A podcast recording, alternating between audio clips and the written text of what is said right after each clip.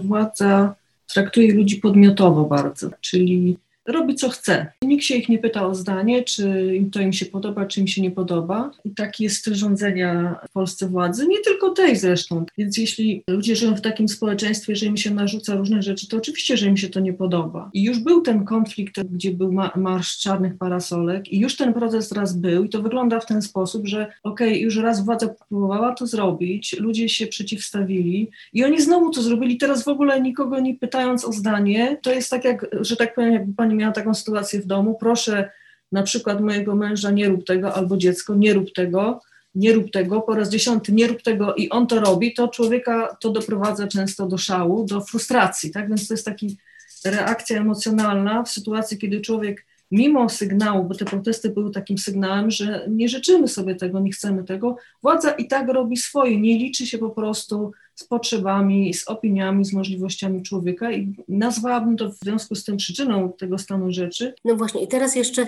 skala emocji i ten język, który jest często krytykowany, że jest to język wulgarny. Niech każdy sobie wyobrazi, co, jak jest bardzo wkurzony, tak, to właśnie używa tych słów, bo one po to są jakby, tak, jak ktoś jest zdenerwowany, to nie będzie mówił dziękuję, przepraszam, tylko będzie krzyczał, wyładowywał emocje, a częścią sposobu wyładowywania emocji i takiego komunikatu, który tą agresję i frustrację wyrzuca na zewnątrz, bo ci ludzie są w takim stanie, to widać, są oczywiście przekleństwa, no bo co mają mówić? Więc to jest środek ekspresji protestów ulicznych i, i, i tyle. Tak dobrze, że nie, że nie ma przemocy jeszcze, bo to jest inny niestety środek ekspresji tłumu i zachowań tłumu na ulicy, który jest niekontrolowalny.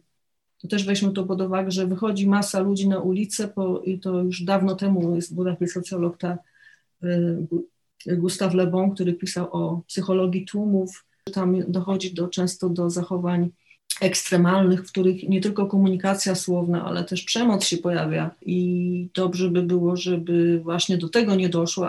Proszę zwrócić uwagę, że już były niepokoje związane rozmaite z decyzjami w związku z, z epidemią, które ograniczają ludziom wolność. W związku z tym napięcie jakieś psychiczne już od dawna tkwi w ludziach i to jest jakby ta kropla, która przelała czarę goryczy, tak? Więc nie bez powodu jakby jeszcze takim głębszym tłem tych protestów jest e, stan frustracji, napięcia wywołany rozmaitymi ograniczeniami wolności w czasie pandemii. Właśnie, bo ja chciałam zapytać o to, o co teraz toczy się ten spór, bo wydaje się, że zaostrzenie prawa aborcyjnego to był tylko punkt zapalny. Zmiana społeczna dokonuje się przez zmiany pokoleniowe. Rządzą ludzie z, zupełnie z innego pokolenia, którzy młodych ludzi nie rozumieją.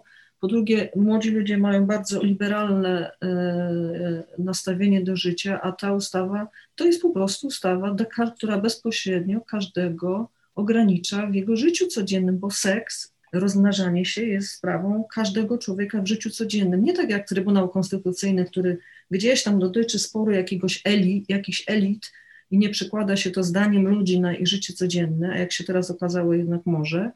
Natomiast ta decyzja bezpośrednio dotyka ludzi, więc y, nie ma się co dziwić, że jak ktoś się nie zgadza, nie chce, y, żeby prawo karało za, y, za jakieś rzeczy, które o których, do których ono podchodzi inaczej, to przeciwko temu protestuje. Więc to się wszystko chyba razem gdzieś tam skumulowało i, i doprowadziło do takiego wybuchu. Zawsze socjologowie e, mają trudność z wyjaśnieniem, dlaczego akurat teraz, w tym, a nie w innym momencie coś wybuchnęło, ale z drugiej strony wiemy i e, z historii różnych protestów i z badań nad nimi wiemy, że istnieje taki oto proces.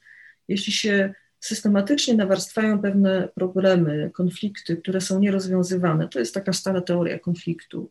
I władza się z nimi, czy tam ci, którzy ma, mają możliwość zarządzania konfliktem, zamiata problemy pod dywan, nie rozwiązuje tych konfliktów i one się nawarstwiają, to prędzej czy później dochodzi do konfliktu i konflikt najczęściej wybucha wtedy, kiedy się pojawia jakiś moment y, decyzji, wydarzenie, które odbierane jest bardzo kontrowersyjnie. I wtedy te drzemiące już na niezadowolenie, frustracja, agresja wybucha i wtedy to już jest jak wybuch wulkanu. W jaką stronę zmierzamy? Co się może wydarzyć? Jak tutaj znaleźć dialog i kompromis? Jeśli władza będzie uczestniczyła w eskalowaniu konfliktów, to on przez jakiś czas będzie coraz bardziej rósł i niestety może dojść do przemocy naprawdę fizycznej, poważnej, i wiadomo, że jak się już raz y, do, dopuści do takich wydarzeń, to, oni, to są ludzie, którzy o nich nigdy nie zapomną i ten konflikt będzie trwał dekady, tak? Czyli nie da się zapomnieć przemocy